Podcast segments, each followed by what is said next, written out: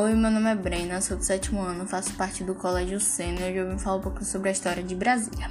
Bom, a primeira Constituição da República, em 1891, geralmente fixada, deveria ser instalada na futura capital, mas somente em 1956, com a eleição de Lucellino Kubitschek, iniciou-se a Constituição a construção é feita pela cidade, mas implantamente não foi concluída. É, 21 de abril, década de 1960, após um extenso plano de trabalho.